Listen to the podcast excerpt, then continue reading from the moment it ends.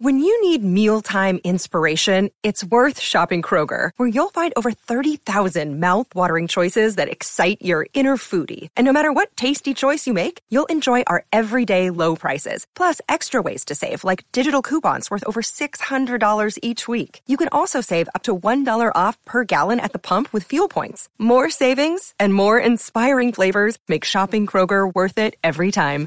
Kroger, fresh for everyone. Fuel restrictions apply. Night may be long and the dark may be deep, but the answers are there to be found. Whether it's the normal, the abnormal, or the paranormal, you're in the right place. Let's go beyond reality. Sometimes it's the normal, sometimes it's the abnormal, sometimes it's the paranormal. Regardless, it's all beyond reality. And thank you for joining us tonight. I'm your host here on Beyond Reality Radio. I'm JV Johnson. Uh, great show lined up. We're going to be talking about Sasquatch, Bigfoot tonight with John Zada. He's a journalist.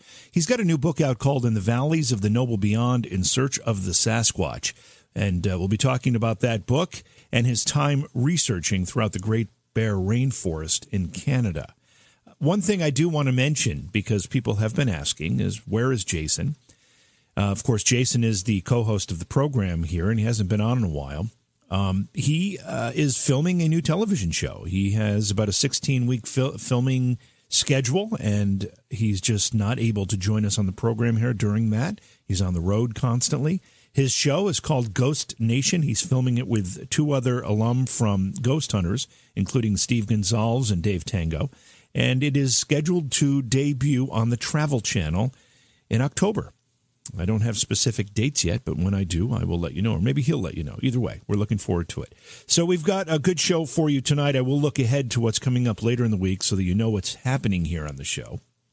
Tomorrow night, Rick Shapiro with, will be with us. This is a show that I've been anxious for uh, cancer consultant, researcher, edu- educator, and author of a book called Hope Never Dies. Rick relates stories of people who have beaten the odds and survived cancer. Now, I lost a father to cancer. I lost two two grandfathers and a I guess I'll call him a step grandfather to cancer. I lost a grandmother to cancer.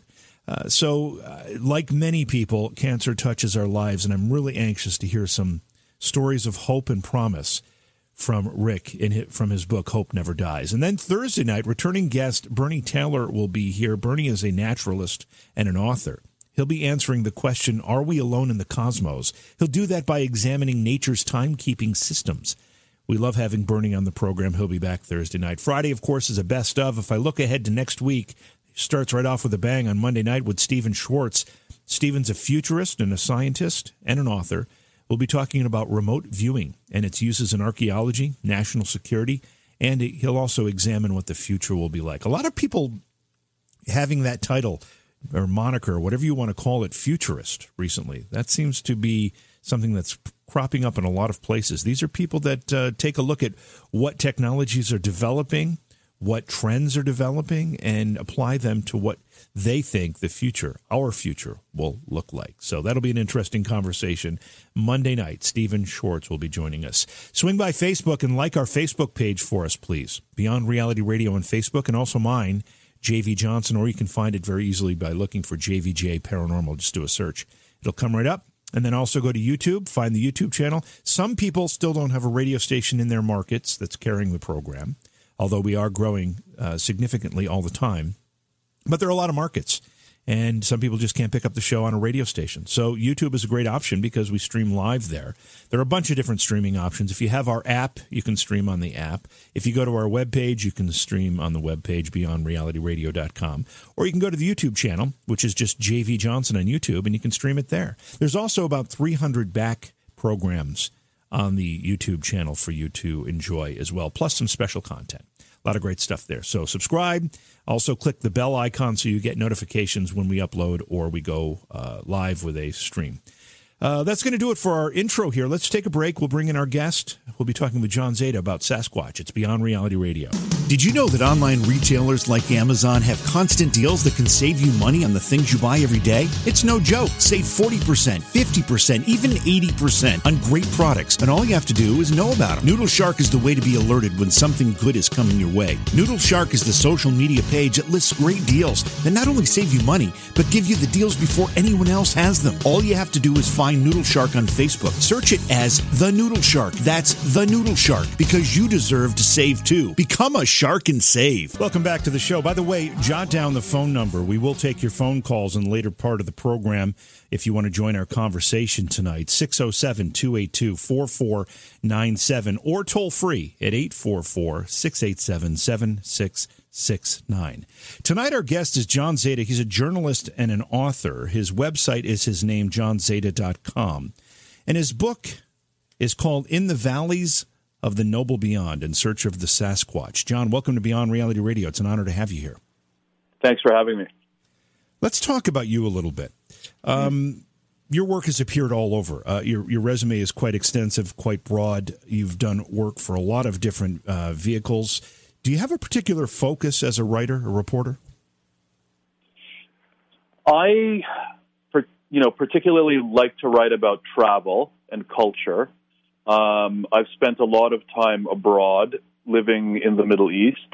So the earlier part of my career was spent doing documentary work, um, focusing on Middle Eastern issues. So I lived in Cairo, I lived in Dubai, I lived in Beirut. So there was it was a little bit more, I guess, you know, political, audio, visual, and then more recently, I guess the, the latter half of, of my working career has has shifted more into, for instance, photography. Uh, partly as a result of my preference for, I guess, the the simplicity of working on my own, and you know, like film can be very complicated, and you know, pretty budget heavy, and asking for money. And whereas you know, I have my camera, I've got my laptop, I can just go travel and do my own work. So.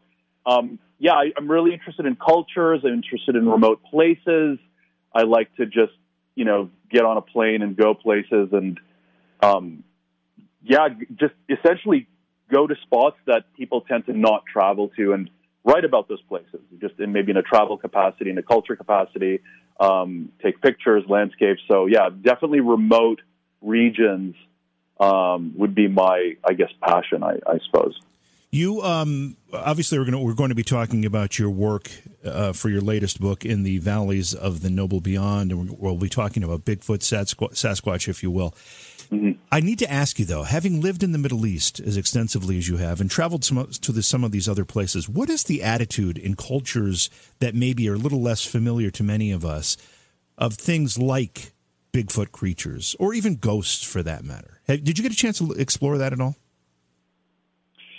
The subject came up, has come up a few times on my travels, and and um, I, I mean, I, w- I would say a place like the Middle East tends to be pretty insulated from those those types of subjects, at least like the cryptid sort of topics. I mean, right. the, um, but I mean, they're no strangers to superstition and ghosts, and in fact, you know, the Arab and the Islamic world have their own versions of supernatural beings, no, you know, they, known as the jinn, or I mean, genies right. are, I guess, are kind of the, the more anglicized, popular version of, of, those creatures, and they, they tend to be these, uh, I guess, you know, essences um, that are either, you know, benevolent or malign, and, and live in, you know, damp places like wells or toilets, and and and they can take over people's I guess bodies like they can be possessed and everything by them. So um, so they they do have those they do have I guess in a general sense um, beliefs in, in sort of other beings, but yeah, in terms of the the cryptids, not really so much. And um, you know, Europe and Europe has got a bit of a wild man tradition, depending on where you go to, um, and of course, you know, Central Asia, South Asia, Pakistan, the Himalaya, those sorts of mountain places, you're venturing into more Yeti type territory. Kashmir has got their own wild men. So, yeah, I guess it depends where on the map you go, and it, it, it will vary from place to place. Now, I know you said you've kind of s- switched some of your emphasis to photography and obviously mm. um, authoring books. Uh, but as the media landscape has changed, you know, you've done magazines, you've done newspapers, you've done online work. Uh, any pre- preference, and, and what do you think of the what we would call almost a revolution in media at this point? Yeah, well, I mean, you you could go as far as saying I think that it, that journalism is, is in a bit of a crisis, or or maybe not in a bit of a crisis, but in a in a in a big crisis. I mean, papers, print publications have been essentially undermined by the internet and by the the advertising that has gone to online, and I guess everyone can now publish their own blogs, and everyone's got a voice. So, I mean, I think in in, in one sense, it's it's made the distinction between who is a journalist and who is not more tricky. Uh, it's it's allowed more people to have a say, but then when you have too many people having a say, you tend to have a lot of conflict and bickering and fighting and polarization, which is what you're essentially seeing now. It's kind of almost like a Tower of Babel type situation. So, from the perspective of more traditional mainstream journalists, people who do the work as a career, um, it's undermined their their pay, um, and it's harder to make a living essentially. So I think I think nowadays people like me, you tend to have to have other other work on the side. I mean, unless you're like one of the top top top people who's got like a full time job and everything, it, it's it's a little bit harder to make a living as a freelancer. I guess that's that's the point I'm trying to make. As some, yeah, as somebody who's uh, been in media, I've been in broadcast media um, for a very, very long time. Um, and mm-hmm. I've watched this with great interest because I've always felt as though the print media, and I actually spent some time working for magazines, but print media mm-hmm. in the form of newspapers and magazines were the go to for the more in depth reporting, the more detailed reporting, and in some ways, the more genuine or honest reporting. Uh, has, mm-hmm. has, this uh, change in media, and I know this isn't our topic tonight, I'm just fascinated by it. Has this change, yeah. this change in media kind of uh, signaled the death of honest reporting in some, fa- some ways? Well, I mean, I, I think maybe the issue might even be more just.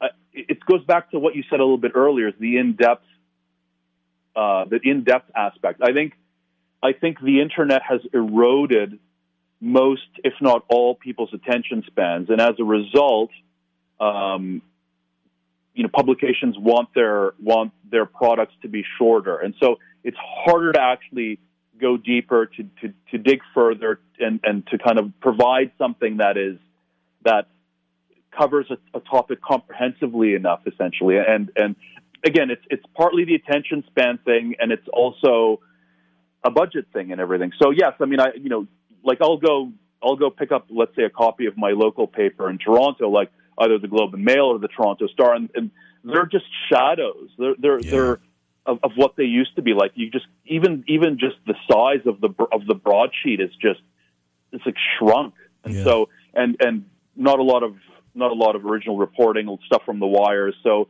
it's it's yes, it's completely changed. And it's a bit frightening for me, uh, from my perspective. I don't know if you mm. agree that a lot of people are using sources like Facebook for their news, um, because we all know you can't, despite what people say, you can't right. believe everything you read online. Yeah, yeah, no, no, for sure, and and the, the sources are being blurred, and I mean, I'm I'm also you know I'm I'm a news writer. I work at CBC, and so um you know kind of freelance contract part time, and and you know we we use a lot of different sources, and I mean it's we'll, we'll get stuff off of Twitter, we'll get stuff off of Facebook. It's it's all it's all open season. It's like everything is a potential source, and that can cause problems, and so yes, I mean, I think I think we're definitely in a in a period in I guess modern media history which is unprecedented and and it's amorphous and ambiguous to to say the least. And it's exciting too, right? I mean, there is something exciting about the ability for anybody to actually be heard. Well, and certainly if you're one of those people who wants to be heard, yeah, I mean, like, um, but again, it's it's it's you know the price for that is a kind of chaos, right? And a kind of, like I said, it's sort of a. I keep using the, the term with, with my colleagues and friends, sort of a tower of Babel. But, um, but yes, I mean, there's there's there's pros and cons to every new technology. With every with every new technological development in human history, there's it's always come with a cost, and I think that in this particular case, um, it's especially so. John, when did you start as a reporter? I began as an independent filmmaker probably in the late '90s, and then from there on started to do started doing freelance and did some radio at CBC and um, did some started doing papers, I guess, in the in the in magazines in the early 2000s, and it's just been it's just been freelance pretty much ever since. And at some point along the way, and we've only got a couple mm. minutes here before our break, but at yeah. some point along the way, this uh, this topic of cryptids, or specifically Sasquatch, uh, kind of crossed your horizon and grabbed your attention. Well, I grew up with it, so that's I mean that's kind of that's the short answer. I I um, grew up in the '70s, and at a time when a lot of Bigfoot books uh, well, not a lot, but let's say like John Green's, for instance, one of one of the first researchers in Canada, started, you know, putting out his books and films were coming out on the subject and TV, and um, it was a big thing in pop culture, and so it it was in, in, inculcated in me in, in at an early age. So um, it's not actually something that I picked up in adulthood. It's something that I that I brought with me into adulthood from childhood, essentially. I remember, uh, and it often comes up on this show, but a, uh, a, a television show called In Search of that Leonard Nimoy uh, right. Uh, narrated, and that was my introduction to many, many of these topics uh, throughout the middle mid '70s. I remember watching those programs just uh, fixed on the television at the time. Right, and I, yeah, that was one of them for me as well. I, and I think the the Sasquatch episode of that series may be one of the most famous of either that or the Loch Ness, but yeah. Definitely that one, the Six Million Dollar Man uh, series. And there were like, there were just lots of made for TV stuff that would just come out like Abominable Snowman. Like, like the whole culture was saturated with it. And, and I was totally fascinated with it because, I don't know, I guess, um, you know, I was, I, I was, had a bit of a exotic kind of interest in exotic things and travel and wanderlust and probably something in my genes or whatever, my upbringing and, and, um, and that's somehow linked to mysterious places and and that's where it all began, I guess. Yeah, and I think uh, that you're right about that episode, the Sasquatch episode of In Search of. And I remember seeing the, um, I was going to say Zapruder film, but I know that's the wrong one, the Patterson film right. on, on right. that episode, and then the Loch Ness Monster. And then also the Legend of Boggy Creek film came out around the same yeah, time, which also, exactly. also lit the fires a little bit. You mentioned, John, how you got hmm. interested in Sasquatch and this whole idea of cryptids and kind of the uh, what we would call, in some cases, some fringe topics. But th- at some point, there was a leap to write about it. What made you want to write about this? I went on an assignment to the British Columbia coast here in Canada on the Pacific, uh, on the west coast, Pacific coast of Canada, um, place called the Great Bear Rainforest, which is I would say just below the Alaska Panhandle between there and the north tip of Vancouver Island, if one could imagine it or look at it on a map. Huge area, the size of Ireland, um, wilderness region, um, intact, largest intact temperate rainforest in the world, mountainous, glaciers at the high end, you know, lower lying bog forest on the outer coast, a few villages. And so I went there to, to write about it essentially. And um, I, you know, I knew going into the trip that the place has a long history of Sasquatch reports because, of course, when I was reading the books when I was younger, these these towns and villages were named in the books. But I, I, mean, I wasn't really going there for that. It was just more of a again a cultural travel assignment. But when I got there, I started hearing all of you know these reports, and they were you know largely unsolicited, almost entirely. And you know, one story led to the next, which led to the next, and it just so happened that the area there was experiencing a rash or you know a wave of reports that apparently they come and go every several years. And it like completely rekindled my my interest. And and just prior to going on the trip well perhaps not just prior but uh, also in adulthood there had been some other stories that I'd heard through other people. So I mean going from childhood to just before I decided to write the book I was constantly you know, reminded about this topic just by these serendipitous events and encounters, and it just it was kind of like the topic just kind of wouldn't leave me alone. And the trip to the Great Bear Rainforest was the straw that broke the camel's back in a sense. And, and after that trip, after coming back, after having spent only two weeks there, I was like, wow, man, I would really, really love to go back and spend a whole bunch of months there and travel and just like put together something for a book. And then I just decided to do it because you only live once and I was ready to write something that long. um, when before you made that trip, um, and I know you watched some of the same programs I did, had some of the same interests as a kid. Mm-hmm. That doesn't necessarily make you a believer. Believer. Were you a believer when you went uh, and started to hear these stories? Yeah, well, I, you know, I never really gave it before deciding to undertake a serious book project on it as a journalist. I I never really kind of gave too much thought to exactly how I felt about it in, in, in, really technical terms. So I would say I was generally a believer. I would I would say that I was I leaned heavily towards it. Um, but then I think when I decided to undertake the book, it was I almost had to kind of begin from the beginning again in a way and sort of say, okay, like this is a journey. I had to define the journey. It's to it's to it's to once and for all you know, figure out if there is, in my own mind, if there is a creature or if these creatures exist or not. And so I, I, I almost kind of hit the refresh button on the whole thing and, and decided, okay, I'm going to see if I can, if I can go into this somewhat, um, you know, objectively and try and almost even entertain the notion that it doesn't. And, and so it, in a way, I kind of went back into it trying as if I was new to the subject in a way, so that you know, and that was the pretense. But of course, um, you know, you can't really start from the beginning again. And so I, you know, as the journey went on, I, you know, I just kind of decided to to just go with the flow in terms of how I felt from moment to moment. But I would say I leaned heavily towards it. That's the short answer. Um, as you were hearing stories from locals about um, sightings and, and maybe legends, I, am not exactly sure what was the the focus of many of what you, what you was what you were being told. Um, but did you start to have a sense that that this was part of the culture there?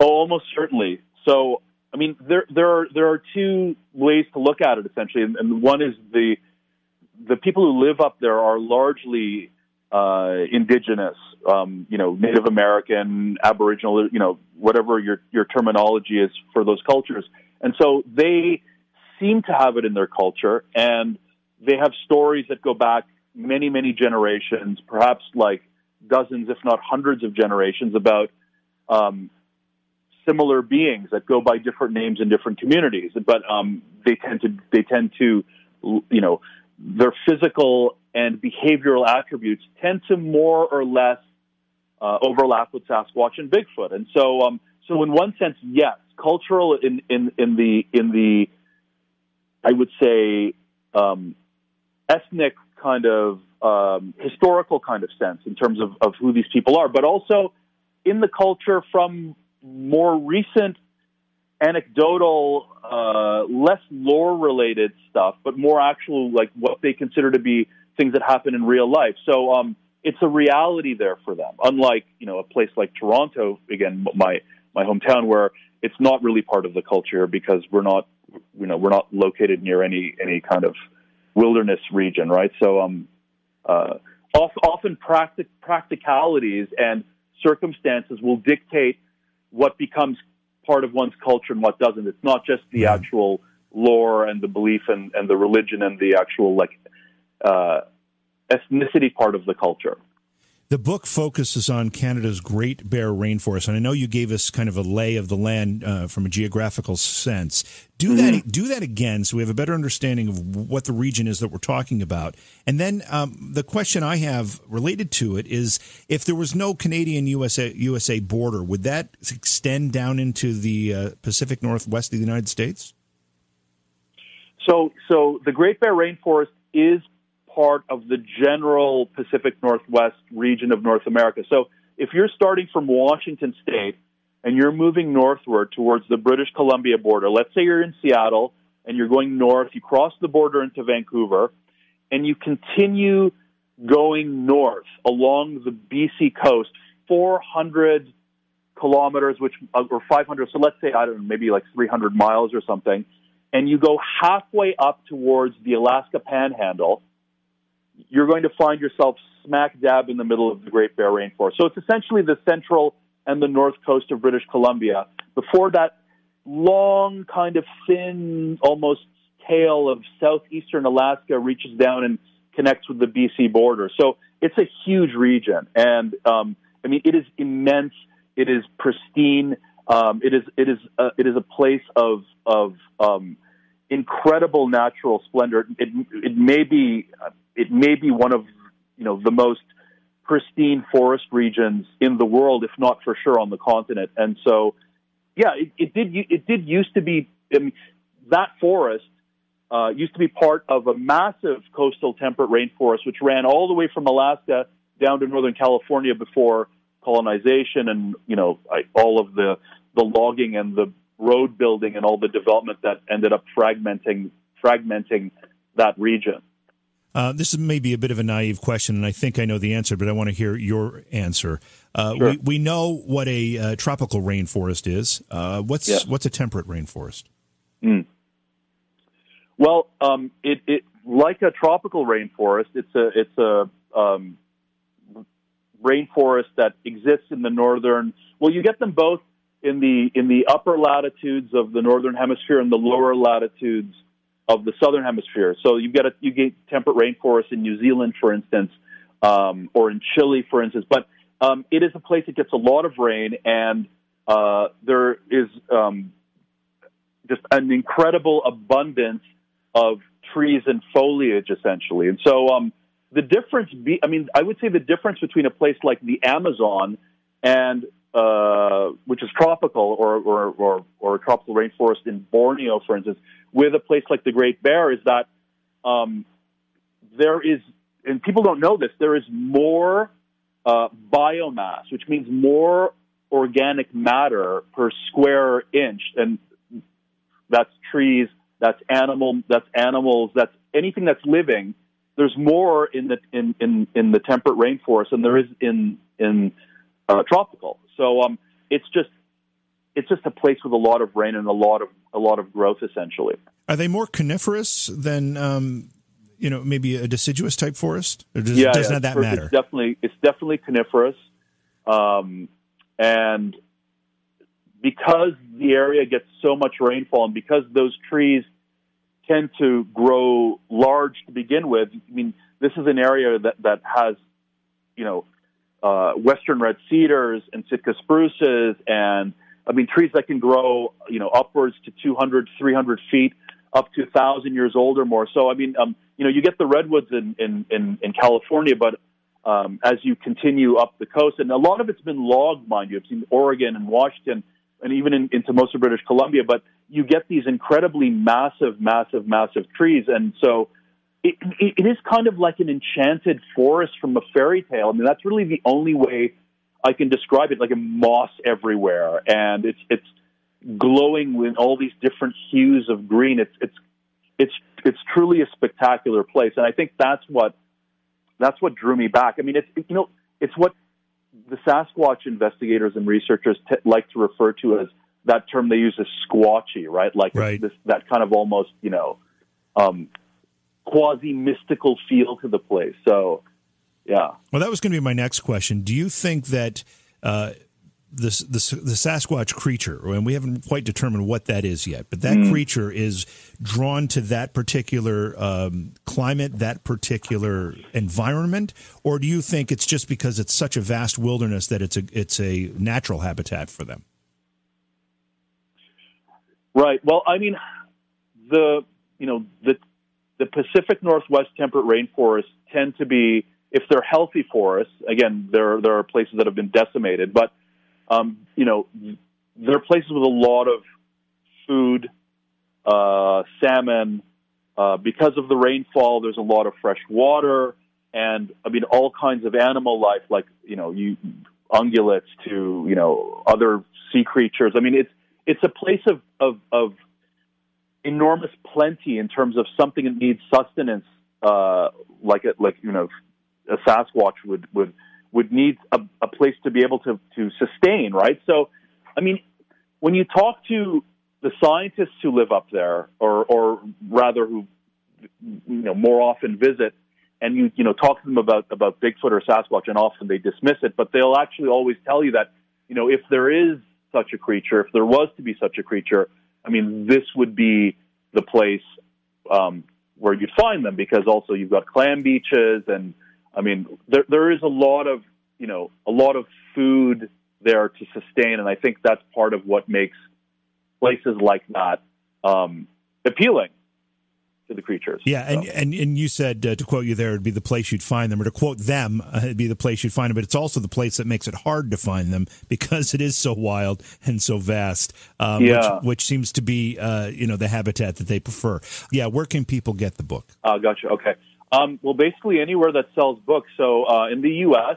Um, it's you know online, Amazon, Barnes and Nobles, any major bookseller online or in person in the store. Uh, and for in Canada, it's still a couple weeks until they're, uh, the book's released here, but I think it has gone into some stores. So the same thing, any any major bookseller or your local bookstore. So uh, I don't know if we have enough time, three minutes we have uh, before okay. our next break, because we've we've got a longer segment after the break. But um, you had an experience that you thought might be related to Sasquatch at one point. Is there enough time to tell that right now? For sure.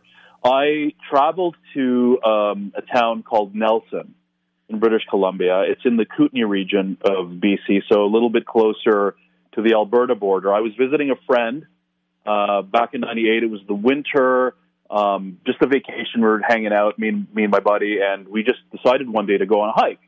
And um, we followed a trail which led from the top of his street and basically wrapped around the mountainside and about an hour into the trail, and we didn't see anybody, and it was snow everywhere. It was still winter. Um, we just started hearing something approaching from higher up in the mountain, almost paralleling us um, from behind, and then it basically passed us, over us, parallel to us on the trail. And it was it sounded bipedal. We didn't see it, um, and we could hear breathing. It was like crunch, crunch, like like and so, um, you know, what what was really astounding about it was not the fact that it sounded and potentially could have been a bipedal creature, but that the sound was so loud, uh, almost like in you know a kind of a stereo surround sound kind of way. But we couldn't see anything, and there was no movement of the trees, no branches swaying, no snow, you know, coming off of the branches, and and so it was kind of it was you know, sort of frightening to like hear something that close but not be able to see it. And and you know, as we were just standing there scratching our heads, wondering what the hell had just happened, it started coming back again. Ooh. Like it, it's and we and then we just we broke into a sprint and you know ran down the trail back to basically back into town and and um yeah we just it, we didn't we didn't know what happened. It really unnerved you to the point where you felt like you had to run. Yeah, yeah, because I, I mean, again, like the thing had such a presence. It was again, it wasn't the fact that it was step, step, step, step, it, right. and and and it was it was the presence that it had. And so, um, we again, we didn't see it, so I can't say for sure, but but it was it was definitely um, intimidating. That's the term. Any odor associated with the with what no, you were hearing? No, no, no, nothing like that. You know, no, no, the way you described it, though, um, it was you could tell it was close by, but you couldn't see it. You could hear it faintly. You could hear some breathing. That is a very, very common description of of others that have had uh, what they consider to be some type of encounter with a Sasquatch. Yeah, I've I've, I've heard that from other people, and um, again, like the, it wasn't just that the that it was nearby. It was it was as if the sound was all around us. It was almost as if the breathing and the crunching of the steps was again, like enveloping us. It was almost, you know, like we had stereo speakers on all sides of us and we could hear it. So it was, you know, it definitely did have a, a weird aspect to it. And, and again, you know, snow can also play with sound a little bit and, sure. and, and, but I, I don't know. I just, it was, it was a while, it was a while ago, but that's what really brought me back into the subject in adulthood. We're talking tonight with John Zada. He's a journalist and an author. And his website is johnzada.com. His book is called In the Valleys of the Noble Beyond in Search of the Sasquatch. Just a quick reminder we've got some great shows coming up later in the week as well. Tomorrow night, Rick Shapiro will be here. I'm really excited about this program too, because tomorrow night we'll be talking with Rick, who is a cancer consultant, a researcher, and an educator. And he's written a book called Hope Never Dies, which he relates stories of people who beat the odds and survived cancer. And I know that uh, that disease has touched all of us in some way, whether it's friends or family that we've lost to it. And I think there's some messages of hope, as the title would imply, that'll come from our discussion with Rick Shapiro tomorrow night. Bernie Taylor will be with us Thursday. He's a uh, returning guest. He's been with us a couple of times. Always a great conversation. He's a naturalist and an author, and we'll be talking about the question Are we alone in the cosmos? And he'll attempt to give us some answers by examining nature's timekeeping systems. And then Friday night, of course, will be a best of show. But again, tonight we're talking about Bigfoot and Sasquatch. Our guest is John Zada. He's written a book about the topic. And John, again, thanks for being here. I want to go back to your experience that we were just talking about before the break because you kept referring to us were there people in your group that uh, were native to the area that may have had these experiences before, maybe even a sighting or something uh, more involved than um, you know that you hadn't experienced at that point? No, I was just with one other person, and he uh, he was from Toronto, so um, and he'd moved out to Nelson, and and so it was it's really just the two of us, and um, he was also, I think, I mean, after after the fact we talked about it, I mean, he was open to it. So, and I was open to it. So, I mean, maybe that lent itself to the experience in some in some way. But it was essentially just the, just just the two of us. All right. So, as you started to explore this area, you said you went there for more of a travel writing purpose, and you started to get unsolicited stories and accounts mm-hmm. of Sasquatch creatures. Tell us how that started. Right. So I had so, so that trip in that summer involved going to three different communities along that same stretch of coast. And in the first community that I went to, a place by the name of Bella Bella, um, I had I was I was crossing from one island to the main ta- to the main village of Bella Bella on a sea bus, just kind of like a like a, like a water going taxi. And the driver just started talking about how you know a kids camp uh, a little way down the coast uh, had had had a visitor or something a, a number of weeks prior. And and so I went and talked to him about it. He told me the story, and then I went and spoke to the people who ran the camp, and then I basically started hearing about all the different encounters that people in the town, not just the camp story, but but just other people came out and volunteered their stories to me, and I just was going from person to person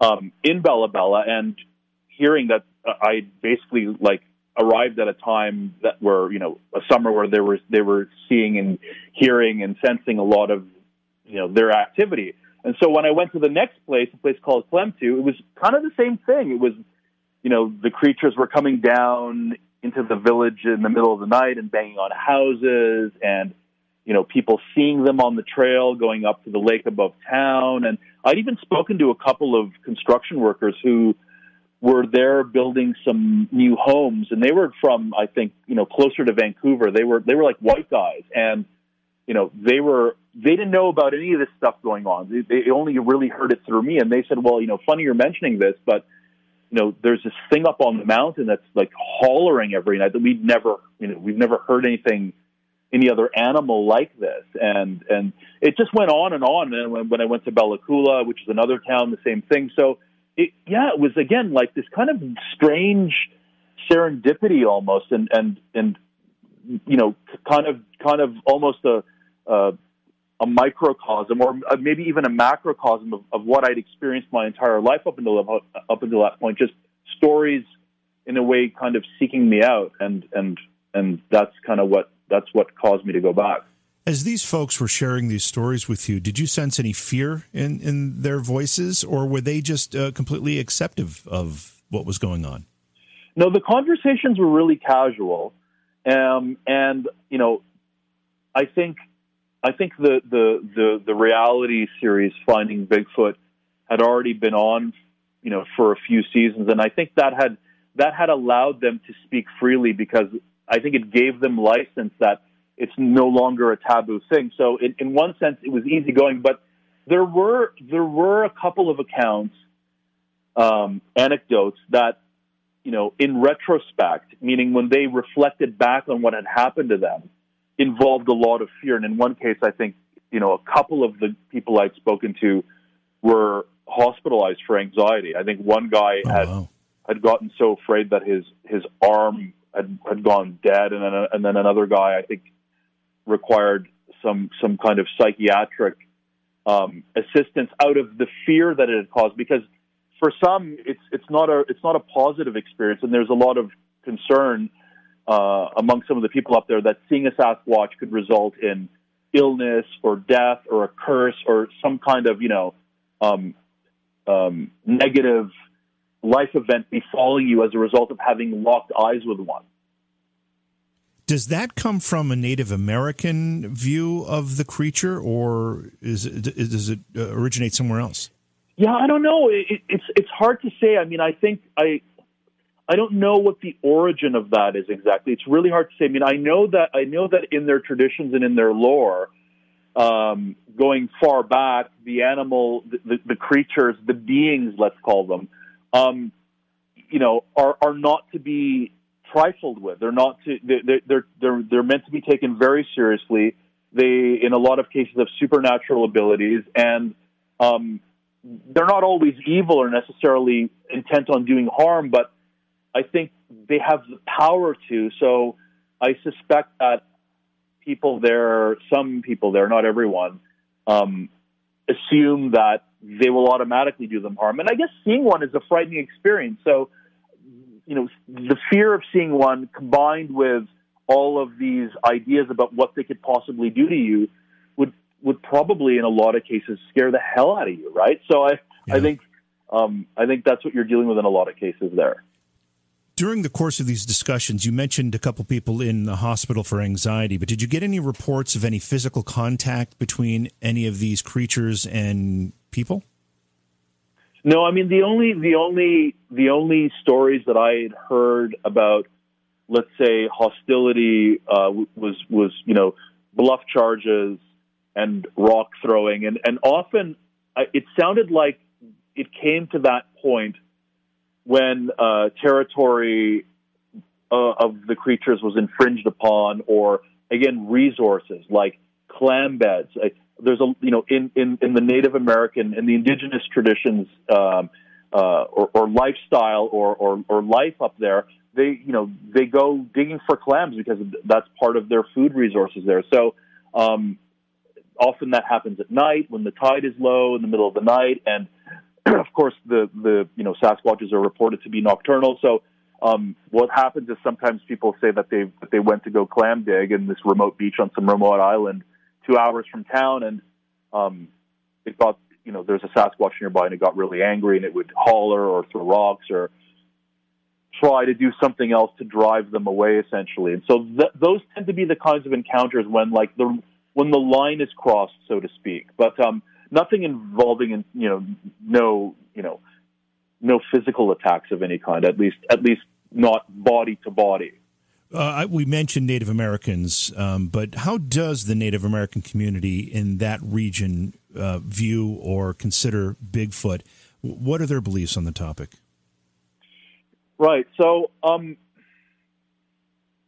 it's it's it's it's kind of complicated. It, it's a lot like us in a way. So not it, just because they're indigenous doesn't mean that they automatically believe in Bigfoot or Sasquatch. In fact, there are a lot of people in those communities who uh, do not because they haven't seen one or come across one or had any experience with one.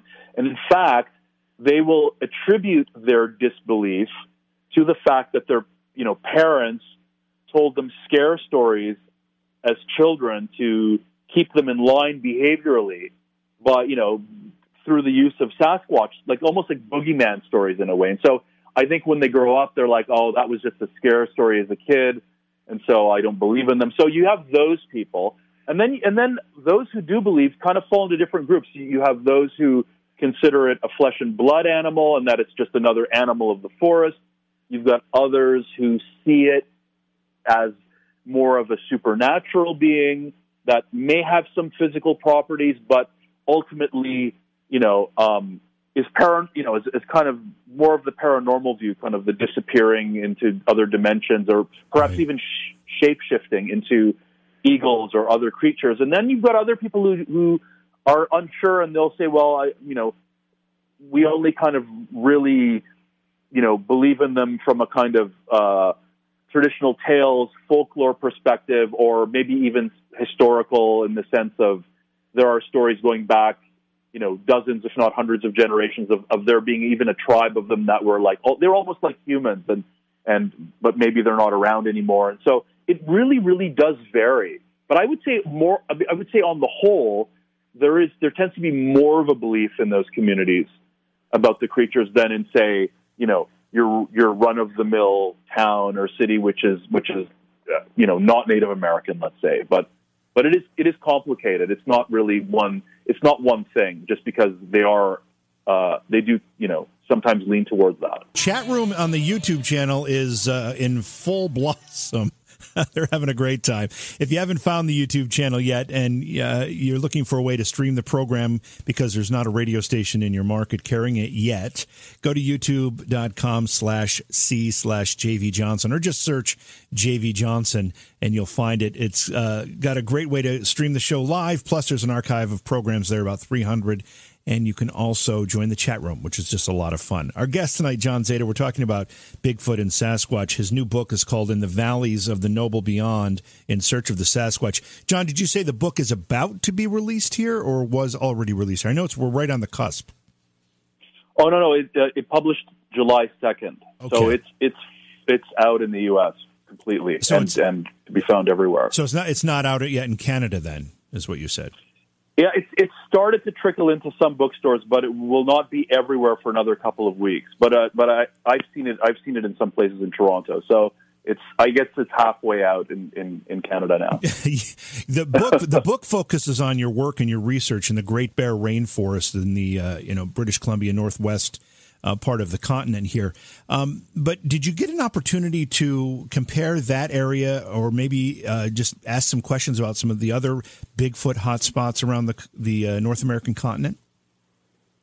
I didn't really include um, any of you know any reports or any other activity in other parts of the country, um, but because I was working on the book for a number of years and because I was meeting a lot of different people, I I have a whole chapter uh, devoted to you know the late Dr. John Bindernagel, who was uh, you know a, a really well known you know wildlife biologist and Sasquatch researcher. So I, I became privy to a lot of his research, and he's from Ontario originally, from a place called Guelph, just not far from Toronto. And so he did he you know in, in the latter part of his career, he did a lot of you know Eastern research as he called it. So he, did a lot of research in Ontario and in Ohio and Pennsylvania, and um, you know even you know other provinces in Canada like Manitoba, and and so um, yeah, I mean I, I I think I you know there is you know with with the I guess um, coming of the internet and Google and people being in touch with each other and, and websites and blogs and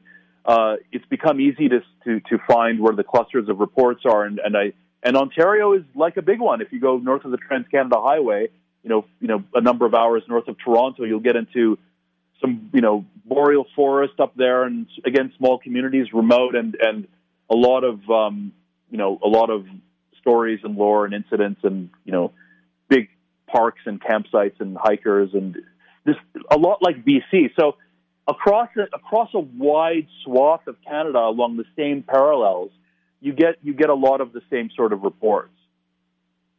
We've got just about a minute before we have to take our next break. You Mm. talked to a lot of people. You got a lot of stories. Anybody able to uh, show you any uh, f- photographs that were convincing?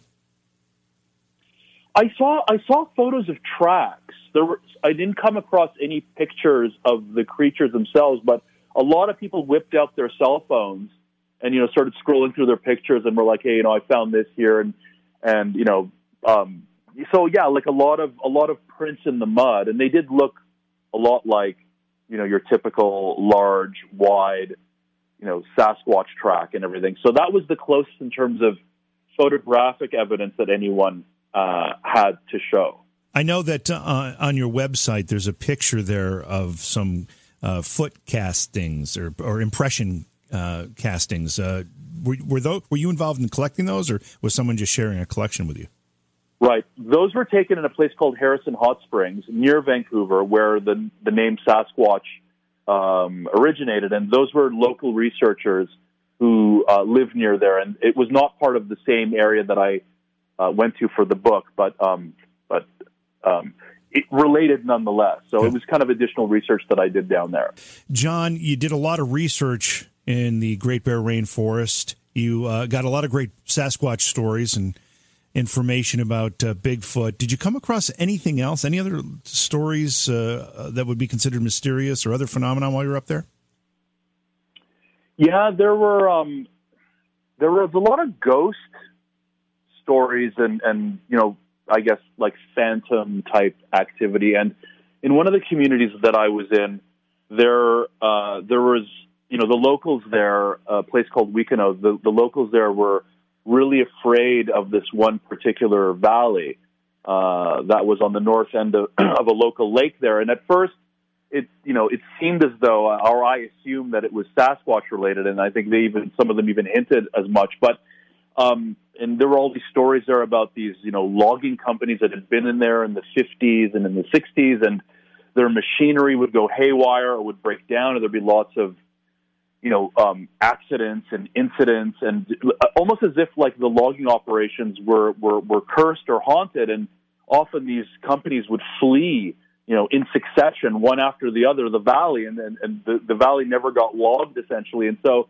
and they referred to it as the Hoodoo Valley. It was kind of the the colloquial kind of haunted name. And, and, and you know, I mean, not to give away what happens in, in the story, but, uh, you know, I kind of go part of my, my search in this particular, you know, neck of the woods involved trying to figure out what the, what the deal is with this Hoodoo Valley place. And it turned out that, um, there was a kind of a supernatural, uh, cause of it being a place of such, you know, danger and trouble and, uh, tied to stories of the past. I don't want to give it away in the book, but, but, um, that was a really, really big kind of a ghost story type of side issue that ran parallel with the Sasquatch stuff going on there. The book um, obviously focuses on this this Sasquatch uh, subject, but you also uh, explore and examine some environmental issues. There's a lot of layers to this. Tell us a little bit more about the the other things that you include in the book.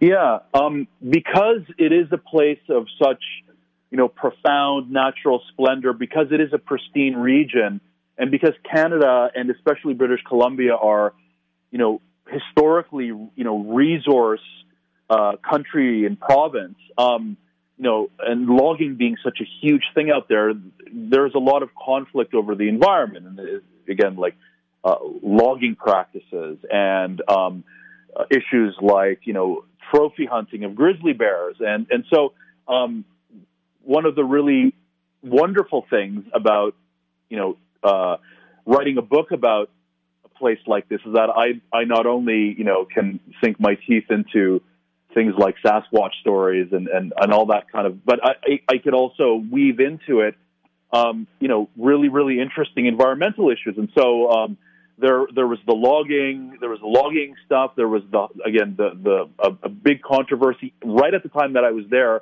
uh, about you know trying to ban the trophy hunting of grizzly bears, and, and which is which has now come to pass since the book has been published, and also like pipeline, like a lot of pipeline politics, because the place is on the coast, right. and because um, you know super tankers can basically roll up to some of the larger port towns. Um, you know, the oil, the, you know, the big oil companies were looking to build, and they still are actually, but but there were a couple of specific pipelines that were trying to get built in this area that the locals were opposing. So you have all of this tension and conflict simmering and brewing uh, right at the time where my trip was taking place, and that is woven into the story.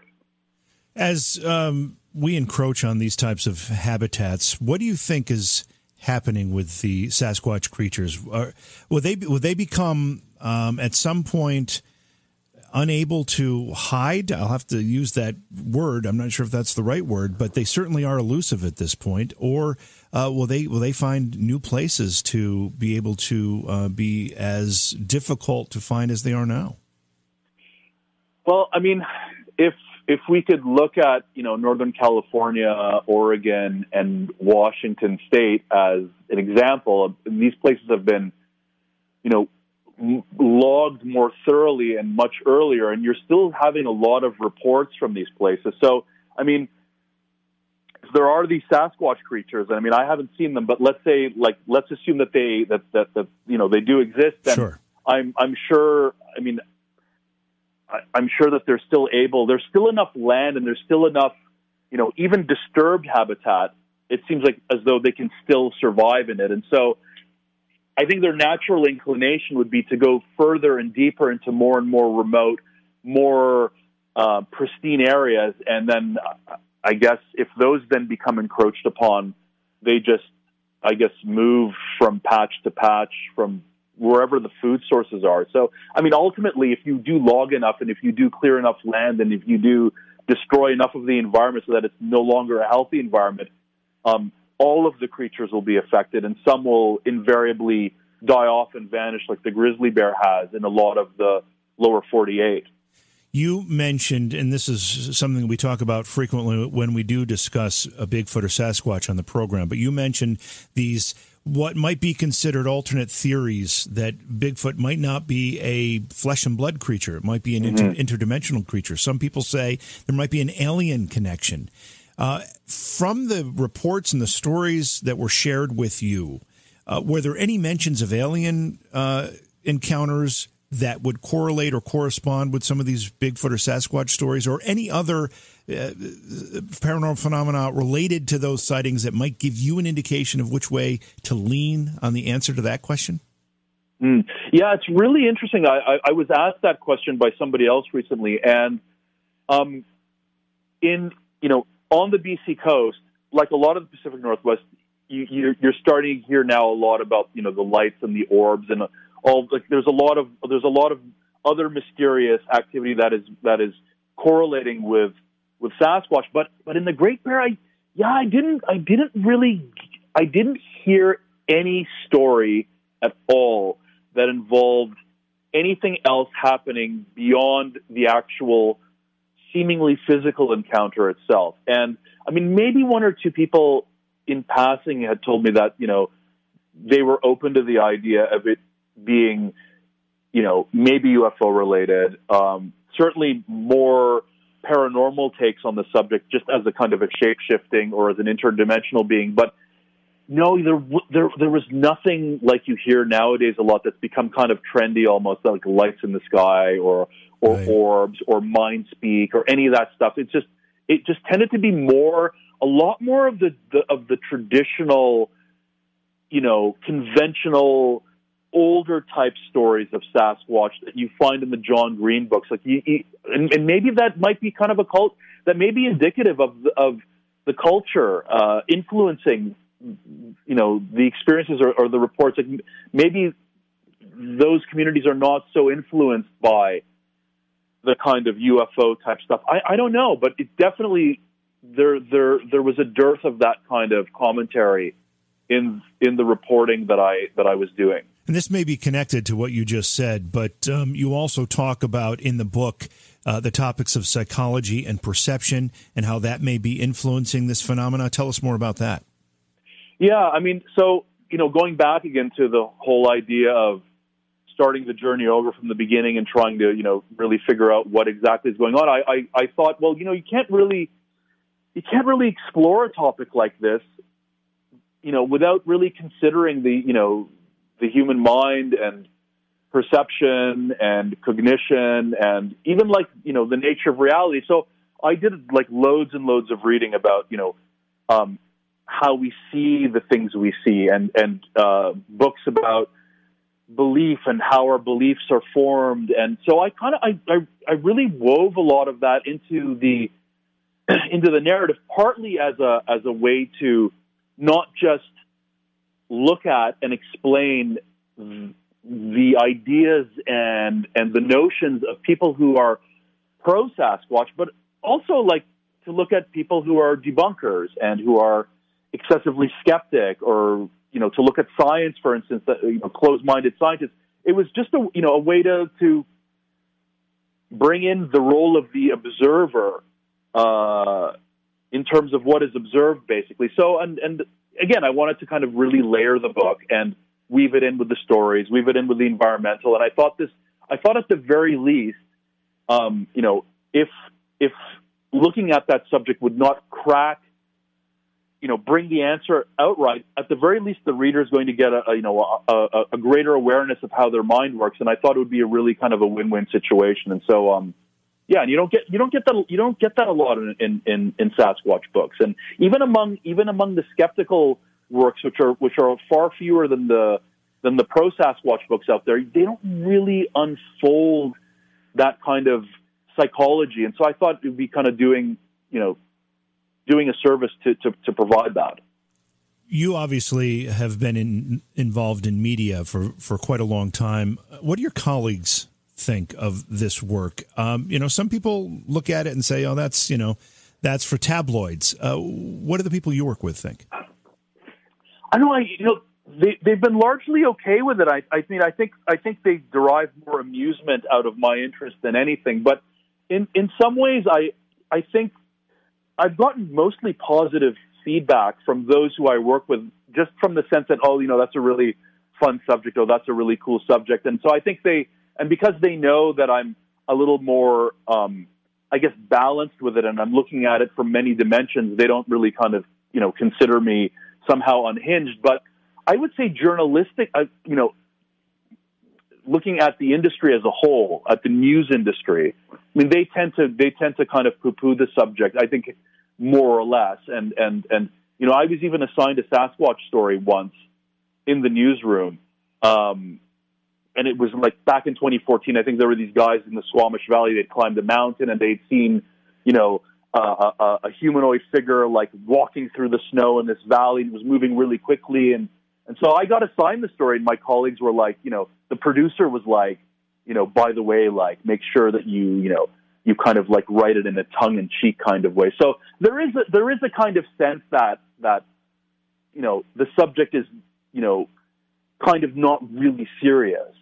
And you, you mean you even got that with, with that recent story about um, Peter Byrne and you know the FBI and his correspondences. Like at the end of a lot of the articles, they talked a, a lot about how Peter Byrne was had been charged with some offense. So they're they're always kind of looking for a way to undermine the topic or to make fun of it or you know um, you know somehow kind of like poke holes in it. I guess because I mean these are mostly city people and who don't really, by and large, you know, like I mean unless they're in Seattle or they're in Vancouver, like they don't you know they don't really kind of know about the stories themselves, right? So it's it's in a way you can't really blame them too much, right? You uh, went into this project leaning toward believing. Uh, you had a real mm-hmm. curiosity. By the end of it, you wrote the book. Uh, how did you leave the project? Do you have uh, uh, more questions than answers, or are you in one camp or the other, or are you still mixed? I'm. I mean, I'm largely. I'm largely mixed. I think. I think I I found myself veering ex- in sort of extremes, going back and forth over the course of not just the trip, but even in the aftermath. I mean, I, I, you know, it was really an oscillation. And, but I mean, I think, I think what I came out of it with, in terms of the actual, you know, where the importance lay was was more about you know why we're interested in the Sasquatch and what draws us to the creature and what is the significance of the Sasquatch as a as a cultural symbol. And I mean, that's where I went to in the book towards the end. And and I mean, I would love for the creature to exist. And and I do kind of lean toward. I mean, I think there is something going on, but because I haven't seen one, I can't really say for sure. So um, I've I've you know because I am a journalist and I am in a sense a writer of culture and I am a some somewhat of a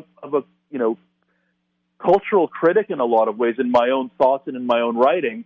Um, I thought, you know, the best contribution that I could, you know, uh, make was to kind of really go deep into our our relationship with with the animal as a culture, and so that's that's that's become more my interest.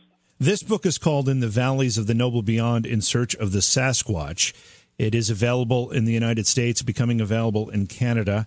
Um, any other projects on the horizon? Are you going to follow this up with more Sasquatch work, maybe another paranormal topic, or something completely unrelated?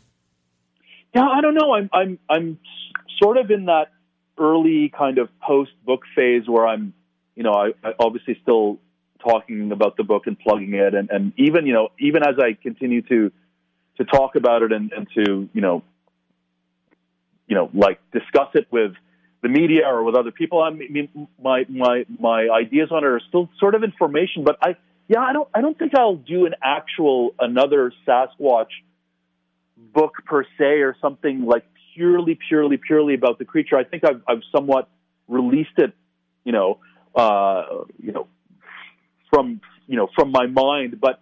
I don't know. I mean, I could probably see, you know, doing a, a cameo. Like, I would like to do something Pacific Northwest related, maybe another book about the region in, in some capacity where I could maybe weave it in. But um, yeah, no plans on doing anything like you know Bigfoot per se coming up. John, we're out of time. Thank you so much for spending the time with us tonight, and uh, good luck with the book. Thanks so much. I appreciate it. Take care. Uh, calling all angels. Did you like the group Train? Were you uh, Orion? You a fan of uh, Train? No, no. I, I, that guy's that guy's got a great voice. Something about his voice I always was impressed with. I think my dad was into them and he kept trying oh, to... thanks. There we go. Okay. now we know what this is going to be about. he learned one of their songs on, on I bought him a ukulele when he turned like 60 or something and, uh-huh. I, and or 70 and he learned one of their songs on uh what was their other song? Drops of Jupiter I think was the other was their first hit. I don't know what else they had. There was some. There was one song that kind of had like a Latin beat to it what, that they what was did Soul too. Sister? Was that? I don't know. No, we're that, getting. Was we're that getting, their song? I don't know. Soul Sister. I, you're, anyway. Now you're way beyond my knowledge of train songs. Anyway, so tomorrow night we're going to be talking about uh, cancer. In fact, and we're going to have Rick Shapiro, who is a cancer consultant, a researcher, and an educator. He's written a book called "Hope Never Dies." Orion, you were taking a look at that book.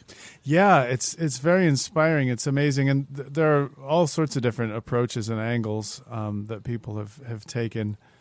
Um, it seems though the the the common thread is do what feels right for you and don't let anybody else tell you otherwise. Well, I'm anxious to have the conversation. Uh, it's always it's always inspiring to hear when people beat the odds, particularly with something like cancer that again, I know everyone has had it touch their life in some fashion. So, that'll be tomorrow night's program. Thanks for joining us tonight. It's Beyond Reality Radio. We'll catch you tomorrow. Beyond Reality Radio is hosted by Jason Hawes and JV Johnson and produced by Alexandria Johnson and Slick Eddie Edwards for Entercom Radio. Beyond Reality Radio is distributed by Westwood One Radio Networks. Stop by our Facebook page and say hello. Follow the hosts on Facebook as well. For Jason Hawes, follow at jasonhawes.taps. For JV Johnson, follow at JVJ Paranormal. If you'd like to be a guest on Beyond Reality Radio or you have a suggestion for a guest, contact Slick Eddie Edwards at slickeddieedwards at gmail.com. Be sure to visit our chat room as well at beyondrealityradio.com. Thanks for listening.